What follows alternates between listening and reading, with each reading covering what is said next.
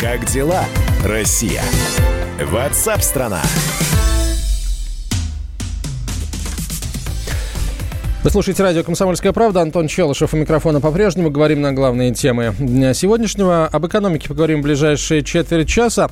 А, в Россию ждет волна банкротств, говорят эксперты. Госдума собралась упростить процедуру а, введения личных а, банкротств.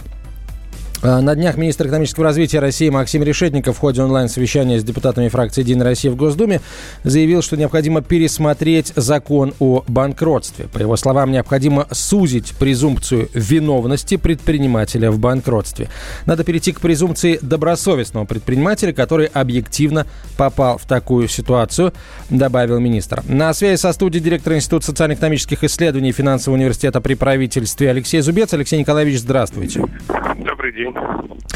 А, вот э, с вашей точки зрения, а, банкротство предприятия в России это, это катастрофа для этого предприятия или это, собственно, нормальная практика, которая подразумевает там наличие определенного второго шанса для предпринимателя, как, ну, как, как в Соединенных Штатах, например? Ну да, то есть мы на сегодняшний день, вот вся эта история с банкротствами, она началась э, с ну, с нашим вот этим новым коронавирусным кризисом, и одна из первых мер, которую предложил президент Путин, это облегчение банкротств физических лиц. Мировая практика банкротства состоит в том, что банкротство не является препятствием для работы предприятия. Это инструмент реструктуризации задолженности, реструктуризации долгов и так далее и тому подобное. Те самые американцы говорят, что суть, главное ядро процедуры банкротства – это сохранение бизнеса, рабочих мест и продолжение работы. То есть э, крайним в этой истории становится банк. То есть предполагается, что банк неправильно просчитал свои риски, выдал кредиты не тем людям, которые могут их вернуть, но, соответственно, за счет своих резервов он должен покрыть те убытки, которые сам понес. А ни для физлица, ни для юрлиц это не должно стать катастрофой, приводящей к концу деятельности, разорению, нищете, а, потере возможности и так далее. Это то, что мы сейчас видим в стране в связи с этим кризисом коронавирусным. И это правильно. И то, что у нас вырастет количество банкротств, это прямое следствие облегчения процедуры. То есть, э, ну и потом надо понимать, что у нас вот по последним данным не четверть плательщиков по кредитам имеют платежи больше на четырех четвертей от своих доходов. Понятно, что ни одна нормальная семья платить столько денег не может. А, Алексей Николаевич, давайте сейчас немножко а, а, разделим вопрос. А, с, с одной стороны, поговорим о банкротстве предприятий, а во вторую очередь о банкротстве физических лиц, раз уж мы начали говорить о предприятиях. А вот эта волна упрощения процедуры банкротства, о которой сказал Максим Решетников, она касается предприятий. А, так вот, а, не означает ли вот это волна банкротств тот факт, что того, что предприятия будут активнее увольнять людей, потому что ну, они банкроты, им надо каким-то образом реструктуризировать а, свою, а, свою деятельность операционную, а, там долги, понятное дело, каким-то образом реструктуризировать. Но а, вот одной из таких мер может стать, например, оптимизация штата сотрудников. Ну, как раз облегчение процедуры банкротства нацелено на то, чтобы этого не было. То есть э, надо поставить предприятие банкрот э, в ситуацию, при которой оно может продолжать свою работу, может платить зарплату, но долги вот будут реструктуризированы, причем реструктуризированы не сразу, там, в течение длительного времени, процедура не быстрая, а в том все и дело, что главная задача сохранить бизнес, соответственно, рабочие места. Поэтому облегчение процедуры банкротства а как раз и направлены на то, чтобы не допустить роста безработицы. С вашей точки зрения, нужно ли прописать в закон о банкротстве, или, может быть, там уже есть эта норма, о том, что банкротство предприятия а, возможно только в случае, если а, предприниматель обязуется сохранить там большинство рабочих мест, скажем, 90%, э, а то и все 100%? Я думаю, что юридически это невозможно, но по факту мы должны понимать, что, ну, смотрите, облегчение процедуры банкротства действительно возможно а в том случае, если предприниматель принимает на себя какие-то обязательства. Но записывать это формально в виде вот такой вот нормы, как вы сказали, наверное, многие юристы и многие э, предприниматели будут против этого. Все-таки одна из свобод предпринимательства состоит в том, чтобы иметь возможность оптимизировать персонал. Но с точки зрения вот философии банкротства, да, действительно, к этому мы должны идти, к сохранению рабочих мест. Алексей Николаевич, спасибо большое. Алексей Зубец был на связи со студией, директор Института социально-экономических исследований Финансового университета при правительстве Российской Федерации. Минтруд тем временем предложил запретить работодателям увольнять сотрудников во время карантина. При сокращении штата уволить сотрудника можно только после отмены ограничений, предлагает ведомство. А Минтруд э, хочет, чтобы новые правила действовали только в 2020 году. По нынешнему закону у работодателя есть три основных способа оптимизации персонала, введение простое, сокращение штата или численности и перевод на неполный рабочий день. Проект постановления предлагает установить, что в период вынужденной приостановки деятельности компании из-за карантинных мер запрещается отправлять работников в простой или увольнять по инициативе работодателя. Разорвать трудовые отношения можно только по инициативе работника или по соглашению сторон. При сокращении штата увольнение должно происходить после отмены ограничений. А, говорится в Минтруде. А, прямо сейчас поговорим об этом с генеральным инспектором Союза профсоюзов России Сергеем Храмовым. Сергей Владимирович, здравствуйте. Добрый день. Как вам эта мера? Э, ну и не слишком ли поздно мы ее вводим, потому что ну, тех, кого хотели уволить предприниматели, они уже уволили. Понятно, что э, сделали это не со зла, не потому что вот не из человек ненавистнических э, соображений, а просто потому что ситуация вот вынудила. Ну, дело в том, что то, что вы сейчас сказали, это только часть того самого постановления труда. И, в общем-то, эта часть, конечно, замечательная, но она, в общем-то, ничего не дает, потому что и так это сделать нельзя. Потому что э, уволить работника там, э, по сокращению есть целая процедура, которую, кстати, Минтруд сейчас пытается в четверо сократить, в том числе и выходное пособие работника, э, и что э, при этом не учитывает самого важного – что у нас в России не существует так называемого закона о трудовых законах. То есть любое любой новый закон, который сейчас принят э, Думой, сейчас о Совет Федерации, о том, что правительство вправе вносить изменения в трудовое законодательство своими постановлениями, упирается в одно что такой закон возможен только при внесении изменений в соответствующей статьи Трудового кодекса, чего, собственно, сделано и не было, насколько я знаю. Поэтому это работать не будет. Кроме всего прочего, значит, э, вот то, что сейчас беседовали с предыдущим э, гостем, у нас существует закон, запрещающий сокращать работников при, при банкротстве. Потому что увольнение в связи с банкротством предприятия не является основанием, то есть такого основания нет в Трудовом кодексе. То есть банкротство предприятия не является основанием для увольнения. Э, собственно говоря, э, единственная вот возможность увольнения, которая не связана с инициатива работодателей, которая часто применяется, это увольнение по 74 статье Трудового кодекса. Это увольнение в связи с отказом работника от изменения условий трудового договора, то есть со снижением заработной платы. То есть работник отказывается от снижения заработной платы, его можно уволить по инициативе работника, а не работодателя. Вот если эта норма запрещена э, решением Минтруда, то я его только приветствую. Хорошо, тогда давайте, собственно, вот еще раз меня зацепил то, что вы сказали. То есть а, вы говорите о том, что Минтруд пытается э, сократить процедуру а, увольнения сотрудника по, да, да, по сокращению да, да. и, э, соответственно, уменьшить размеры компенсации. Да, Дело в том, что сейчас... Минтруд, это... не Минэкономразвитие, там, да, не Минпромторг, а Минтруд, да, то, то есть организация, которая, госструктура, которая должна да. защищать работника. Да, да, да, да. Интересное кино. Так вот, что они предлагают? Сейчас по Трудовому кодексу при сокращении э, штата необходимо каждого работника уведомить не менее чем за два месяца о предстоящем увольнении, с тем, что он мог, соответственно, начать поиск новой работы. Более того, при увольнении работника ну, выплачивается сразу выходное пособие в размере одной средней месячной зарплаты. Если он в течение месяца работу не нашел, то работодатель платит еще одну зарплату. Если он стал на, на биржу труда, но биржа труда не дала ему сказать, э, подходящей вакансии, то работодатель платит еще и третью зарплату. Но это не самое важное. Самое важное другое. По статье 180 часть 3 Второго кодекса работник, получив уведомление о предстоящем через два месяца сокращении, вправе немедленно согласиться, там получает э, зарплату среднюю за два месяца, которую он не доработал, плюс месячное выходное пособие, плюс далее по тексту. Так вот, Минтруд сейчас говорит, мы должны эти две, две, два месяца свести к двум неделям, то есть четверо сократить. И, соответственно, при согласии работника на немедленное увольнение он будет получать не за два месяца, а за две недели и так далее. А чем Минтруд это мотивирует, простите? а тем, что надо дать гибкость работодателям, чтобы они могли шустрее сокращать работников, чтобы не надо было его ждать два месяца, а там через два месяца дешевле ковид кончится. Но это пока, я надеюсь, это только предложение пока, нет, да? Нет, нет, это не предложение, это уже закон, который сейчас прошел три чтения в Государственной Думе, направлен в Совет Федерации, он очень оперативно работает. Это закон, дающий право правительству, его соответствующим министерствам, принимать постановления Э, которые будут э, менять трудовые отношения. Вот Минтруд уже немножечко э, опережая события, уже сейчас подготовил такое постановление, которое будет идти во исполнение того самого закона, который еще даже не вступил в силу.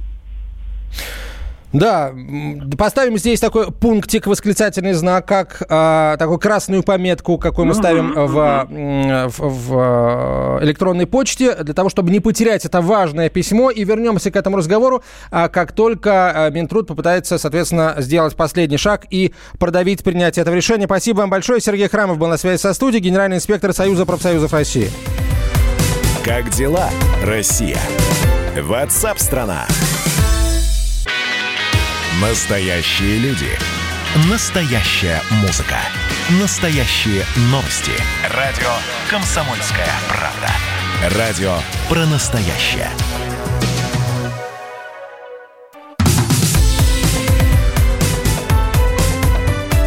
Как дела, Россия? Ватсап-страна! страна Международная проблематика, к ней обратимся прямо сейчас. В средствах массовой информации распространяется сведения о горячем споре Дональда Трампа и Ангелы Меркель из-за Северного потока-2. Разногласия возникли в ходе телефонного разговора двух лидеров. Меркель ранее выступила против американских санкций, введенных в отношении операторов газопровода. Коротко предысторию напомню. В декабре прошлого года строительство затормозилось из-за санкций, которые ввели Соединенные Штаты. Трамп тогда подписал оборонный бюджет на 2020 финансовый год, в котором, среди прочего, были э, ограничения, предусмотренные в отношении операторов строительства э, Севпотока-2. Они включали э, блокировку американских активов э, компании операторов, запрет на операции с теми, кто вошел в санкционный список, а также запрет на въезд в США. Германия раскритиковала введение санкций, назвала их вмешательством Соединенных Штатов Штатов во внутренние дела страны. Э, Кабинет министров э, ФРГ посчитал, что принятые Вашингтоном меры направлены против европейских и немецких э, компаний. На связь со студией выходит доцент Департамента политологии Финансового университета, университета при правительстве России Геворг Мирзаян. Геворг Валерьевич, здравствуйте. Здравствуйте. Не первый раз а, уже, собственно, Вашингтон с Берлином устраивают такую зарубу по э, экономическим, эк, экономико-геополитическим вопросам. А, ну и, в общем, если и удается продавить Вашингтону нужное решение, то не без труда. В этот раз, как вы думаете, а, удастся отстоять Северный поток или, в общем, он станет такой, таким долгостроем европейским геополитическим? Нет, давайте так. А, давайте. Северный поток однозначно удастся отстоять, потому что проект практически закончен. «Газпром» его завершает своим трубоукладчиком, трубопро... трубопровод будет построен, газ по нему пойдет. Как бы тут вопросов никаких нет. Другое дело, сколько там газа пойдет, как он будет идти, и э, какие при этом будут отношения между США и Германией. Потому что вот на первый взгляд ситуация вообще удивительная. Соединенные Штаты требуют от Германии отказаться от проекта, от которого отказаться уже невозможно. То есть, если бы США, положим, ввели бы санкции несколько лет назад, когда речь шла о постройке, пригрозили бы америка... Э, европейским компаниям, которые участвуют в этой постройке, э, какими-то серьезными санкциями, возможно, те бы немножко отступили назад. А сейчас уже поздно, и все это понимают. И немцы как бы тоже об этом говорят, что где вы раньше думали. Сейчас Соединенные Штаты фактически принимают санкции ради санкций. А, пока а, вот вопрос главный, зачем они это делают, да, то есть какой смысл применять санкции, если ты понимаешь, что они не сработают. Либо, значит, это просто стремление как-то показать свой эфир России, либо это, возможно, стремление Соединенных Штатов показать Европе, кто в Европе хозяин. А может, третий вариант? А... Трамп просто а, прекрасно понимает, что газопровод будет построен, при этом он помнит, что в свое время не помешал началу строительства его предшественник Барак Обама, демократ, намечаются выборы, и Трамп в какой-то момент скажет, друзья, вот смотрите, демократ Обама не помешал строительству Северного потока-2, а сейчас уже ничего нельзя сделать, я сделал все, что мог, а, и сделал больше Обамы, и поэтому голосуйте-ка вы, люди, которые не любят Россию, за меня, и перестаньте уже говорить, что ну, а, Москва меня во-первых, меня выбрала. Э, вопросы, они имеют, скажем так, не такое большое значение для американского избирателя. Это ну, все, раз. кроме русского, И... пожалуй, наверное, да? Да нет, на самом деле по, по российскому вопросу тоже. Это чисто игра американских элит. И во-вторых, во-вторых, ну хорошо, если, положим, Трамп хочет как бы поставить галочку, но можно же это сделать аккуратно так, чтобы с немцами лишний раз не ссориться. Нет, мы видим, что Трамп не просто... Ну, у Трампа же были примеры санкций в отношении там России, которые он принимал просто для галочки. Так, чтобы отстали, и чтобы с Путиным сильно не рассориться. В отношении же Германии, как видим, Трамп прет как, как танк. В отношении Германии Трамп пытается показать Меркель, что он хозяин, что, в общем-то, э, все амбиции Германии по европейскому лидерству должны уступить планам Трампа, в том числе и в отношении Восточной Европы. Это исключительно вот то, что сейчас происходит, ну не исключительно, хорошо, на 80, на 90 процентов, это американо европейские дела. А, то есть ру... мы и наш газ здесь ни при чем, получается? Ну, ну по гамбургскому причем, счету. Потому что Трамп хочет э, в качестве, чтобы Германия в качестве демонстрации своей покорности, например, закупала американские углеводороды. Э, в этом плане. Э, ну, плюс там Трамп немножко трафит, конечно, американским русофобом. Но в целом, в целом, то, что происходит, это американско-европейские Хорошо, дела. а в Германии этот вопрос э, точно так же рассматривается? А, или, то есть в Германии нет ощущения, что они сражаются за российский газ и за российско-германский нет, нефтепровод, нет, а нет. все-таки за свои интересы? Германия сражается за себя. И об этом пишут и немецкие, и европейские СМИ. Они пишут, что Трамп, как бы они, конечно, упоминают всякие антироссийские действия Трампа, типа выхода с договора по открытому небу или Северный поток-2. Если почитаете европейскую прессу, там речь идет о том, что Трамп а, не бьет по России, а подставляет Европу. Что Трамп еще раз и еще раз бьет по американо-европейским отношениям, по Трансатлантическому союзу. Но поймите, а, могут они сколько угодно об этом писать, хоть сто пятьсот раз, хоть тысячу статей выпустить. А что дальше? Что они будут делать? Да? Вы возмущаетесь, окей, а что вы делаете? И вот тут наступает некий вакуум, потому что а, они ничего не делают. Европа возмущается, ругается, но молчит и терпит. Почему? Потому что в Европе нет лидера нормального, который мог бы достойно ответить Соединенным Штатам. А как это можно было ответить? Элементарно. Вы вводите санкции против наших компаний, тогда мы вводим санкции против ваших. Отвечать даже нужно было не на Северном потоке-2. Отвечать нужно было еще тогда, когда Трамп принуждал Европу э, возобновлять санкции против э, Ирана и соблюдать американские санкции. Когда уходящий ныне американский посол в Германии Ричард Гренелл э, прямым текстом требовал от немецких компаний свалить из Ирана, в ином случае они попадут под санкции. То есть такие вещи вообще по-нормальному – Америка, э, Европа должна была ответить хотя бы высылкой посла. Ну, хотя бы высылкой посла. И уж, и уж не, не контрсанкциями, ладно. Не будем требовать от детей слишком многого. Ну вот, пока Европа молчит.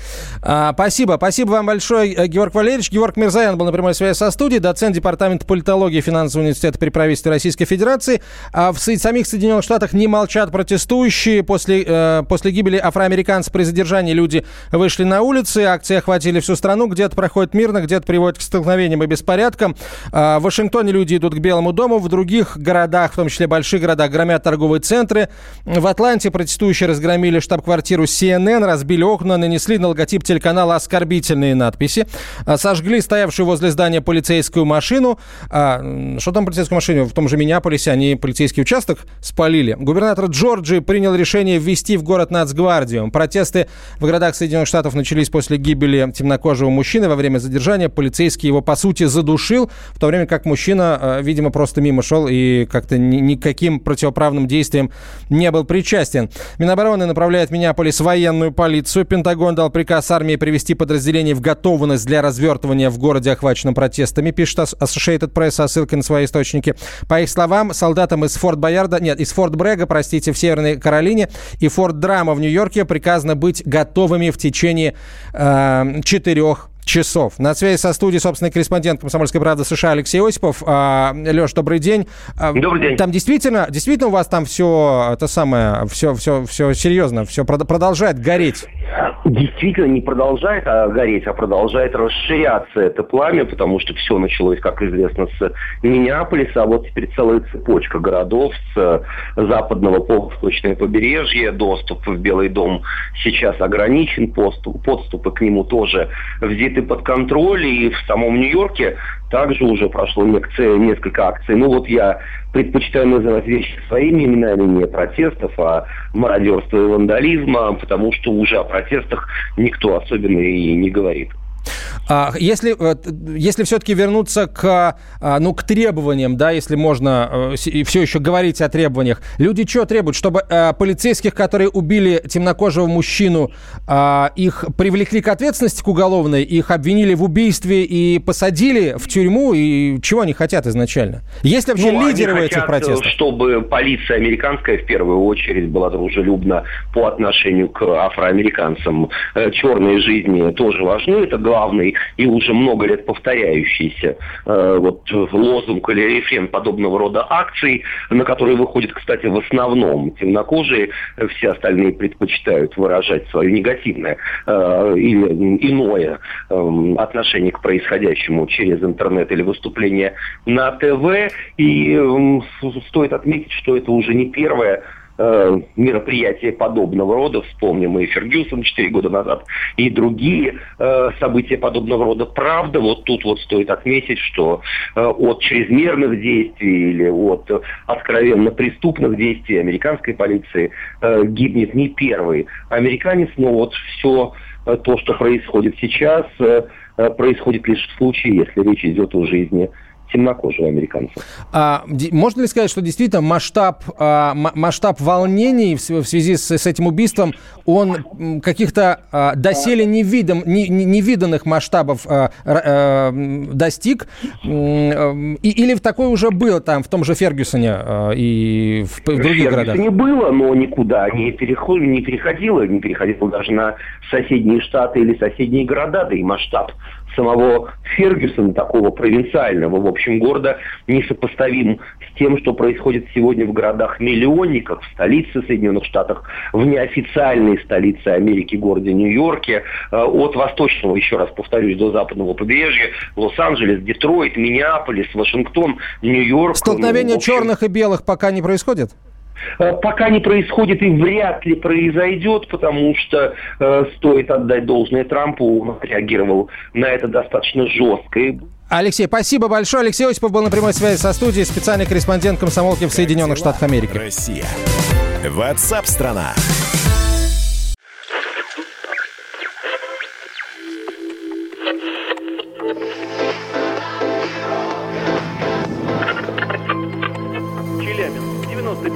Пятигорск 88,8. Самара 98. Новосибирск 98,3. Ставрополь 105,7. Краснодар 91,0. Красноярск 107,1. Благовещенск 100 ровно и 6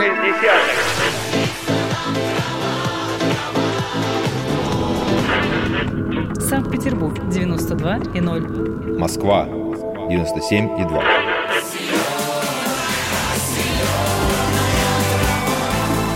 Радио «Комсомольская правда». Слушает вся земля.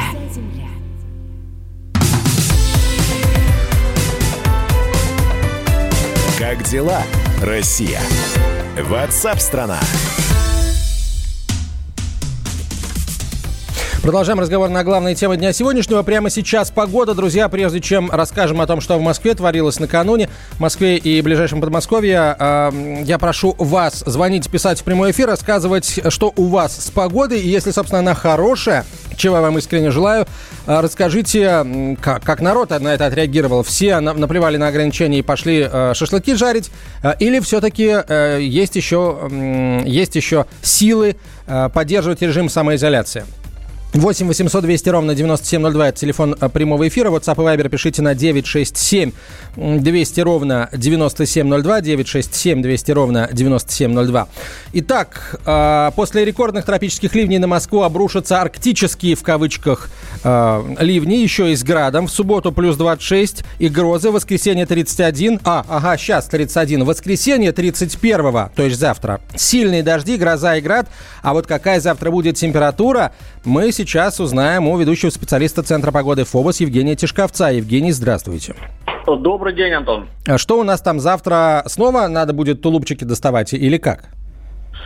Э, да, завтра, в общем-то, москвичи и жители Подмосковья ожидают очередное испытание не на 7. В результате вот этой регенерации балканского циклона на наш регион э, вновь обрушится колоссальное количество небесной влаги. Вот по самому оптимистичному сценарию это будет не меньше 44 миллиметров, а по худшему варианту развития атмосферных процессов на город и на Московскую область может пролиться до 69 миллиметров осадков, а это эквивалентно месячной норме. Ну и, соответственно, вновь возможны локальные подтопления, а с учетом того, что уже выпало, это более 100 миллиметров, две месячные нормы, и того, что мы прогнозируем, э, вероятно, что будет побит рекорд самого дождливого за все наблюдения э, мая 1800 2021 года, когда выпало 140 миллиметров. То есть таким образом май 2020 может громко хлопнуть дверью, вписав себя в метеоисторию, как самый-самый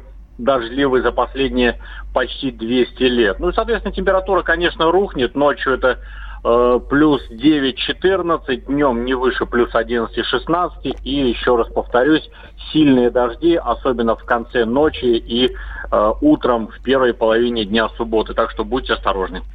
А, воскресенье, то есть первая половина дня воскресенья. Первая половина дня да. воскресенья. Угу.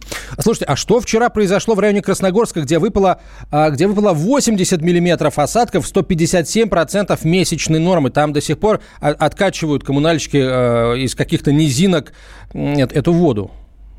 Ну, это, это вот тоже, все тот же э, балканский циклон, который на Москву пролил 61 миллиметр за сутки, это 120% месячной нормы. Ну и э, по, по Подмосковью в осадкомеры попало еще больше. Вот Красногорск, подтверждаю, 80 миллиметров, Внуково 73, Шереметьево 70, Долгопрудный 64 и так далее, и так далее. Ну и, соответственно, был установлен двойной рекорд, э, пал прежний суточный рекорд для 29 мая, который составлял 26,1 миллиметр, ну и абсолютный вообще суточный максимум осадков для мая принадлежавший 1976 году, когда попало 39 миллиметров в осадкомеры на базовой метеостанции ВДНХ. Так что вот такой рецидив завтра ожидается вновь. Ну и, соответственно, единственное, я бы здесь, конечно, не говорил про опасные явления, знаете, это уже до кучи, что называется, град, гроза, шквал. Нет, это, это немножко другая ситуация. Не те температуры, не те мощные грозовые облака, которые, как правило, сопровождаются такими вот очень опасными явлениями погоды. Основной поражающий фактор на завтра – это э, колоссальное количество э, дождя и, ну, конечно же, похолодание. После сегодняшних плюс 25 мы рухнем до 15, что, конечно, будет очень-очень холодно. Ну вот от, от чего, от чего? От, от, от Балкан, от балканского циклона я ожидал, не знаю, ну, черешни, абрикосов, персиков, но никак не 80 а, миллиметров дождя в Красногорске. А, хорошо, а что будет на следующей неделе с температурой? Она начнет расти, наконец, до каких-то приличных отметок? Ну, я так скажу, что календарное лето стартует с аномально прохладной погоды. В разгар дня будет всего плюс 11-16, ночами посвежее до плюс 2-7. А, правда, осадки приобретут... Нормальное такое, такое московское лето, да, понятно. Незначительный локальный дождь, но не стоит расстраиваться, потому что сдвижка произойдет буквально на 3-4 дня, после чего где-то с 4 уже штурмуем 20-градусную высоту. На к следующим выходным наступит уже настоящее климатическое лето, и июнь, по нашим прогнозам, будет вполне себе комфортный, благополучный, но с небольшим опозданием. А, а подтверждаете информацию о том, что июнь и июль будут какими-то очень жаркими? Нет, не подтверждаем. Я не знаю, откуда эти данные, абсолютно непонятно. Вот. О, По хорошо, что спросил, да. По нашим прогнозам, лето будет достаточно такое умеренно теплое, с незначительным превышением температуры, буквально на 1, там, полтора-два градуса, и с э, небольшим дефицитом осадков в июне и в июле, в августе с небольшой э, с переизбытком влаги, ну, там, процентов на 10-15, не более. То есть в среднем такое хорошее, нормальное лето для э, среднерусской равнины. Спасибо. Спасибо вам большое, э, Дмитрий. Э, Евгений, на прямой связи со студией э, ведущий специалист Центра погоды ФОБОС Евгений Тишковец. Э, друзья, я просил вас написать о том, как у вас с погодой. И э, вот есть несколько сообщений интересных. Я их, пожалуй, зачитаю. У нас на Урале страшенная засуха. Леса вспыхивают, торфяники дымят, шашлычники так и прут в лес. Э, природа в панике, Константин. В Воронеже погода отличная. Дождь. Цены в такси поднялись, и заказов достаточно, радуется воронежский таксист. И еще одно сообщение из Воронежа. Воронежская область почти весь день дождь. Понятно понятно. А наши московско-красногорские дожди, дорогие воронежцы, уш, ушли к вам. Но вы не переживайте, потому что большую часть воды они уже пролили здесь у нас в а, в столичном регионе. А, несколько новостей буквально очень коротких. Соединенные Штаты обвинили Россию в печати фальшивой валюты для Ливии. Правительство Мальты изъяло партию контрафактной валюты на миллиард сто миллионов долларов. На сайте Госдепартамента утверждается, что поддельные э, динары, э, э, валюта была номинирована в динарах, были напечатаны госзнаком российским. Американские власти предполагают, что заказчиком выступила некая нелегитимная организация, а не Центральный банк Ливии. Ливийские динары имеются в виду. Вот такая вот э, история. Россия действительно официально печатает валюту для других стран, но по заказу центральных банков этих стран, говорится в официальном сообщении Госзнака. Нам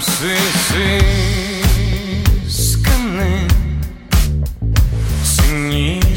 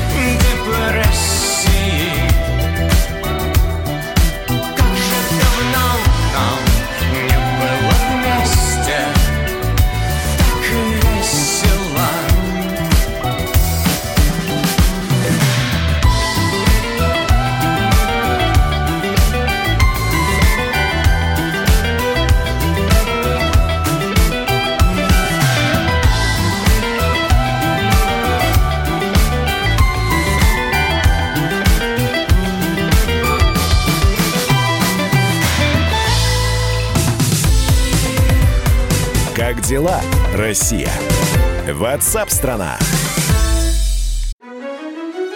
Георгий Бофт. Политолог, журналист, магистр Колумбийского университета, обладатель премии «Золотое перо России» и ведущий радио «Комсомольская правда». Авторскую программу Георгия Георгиевича «Бофт знает». Слушайте каждый четверг в 17.00 по московскому времени. А что такое деньги по сравнению с большой геополитикой? Мы денег тут не считаем.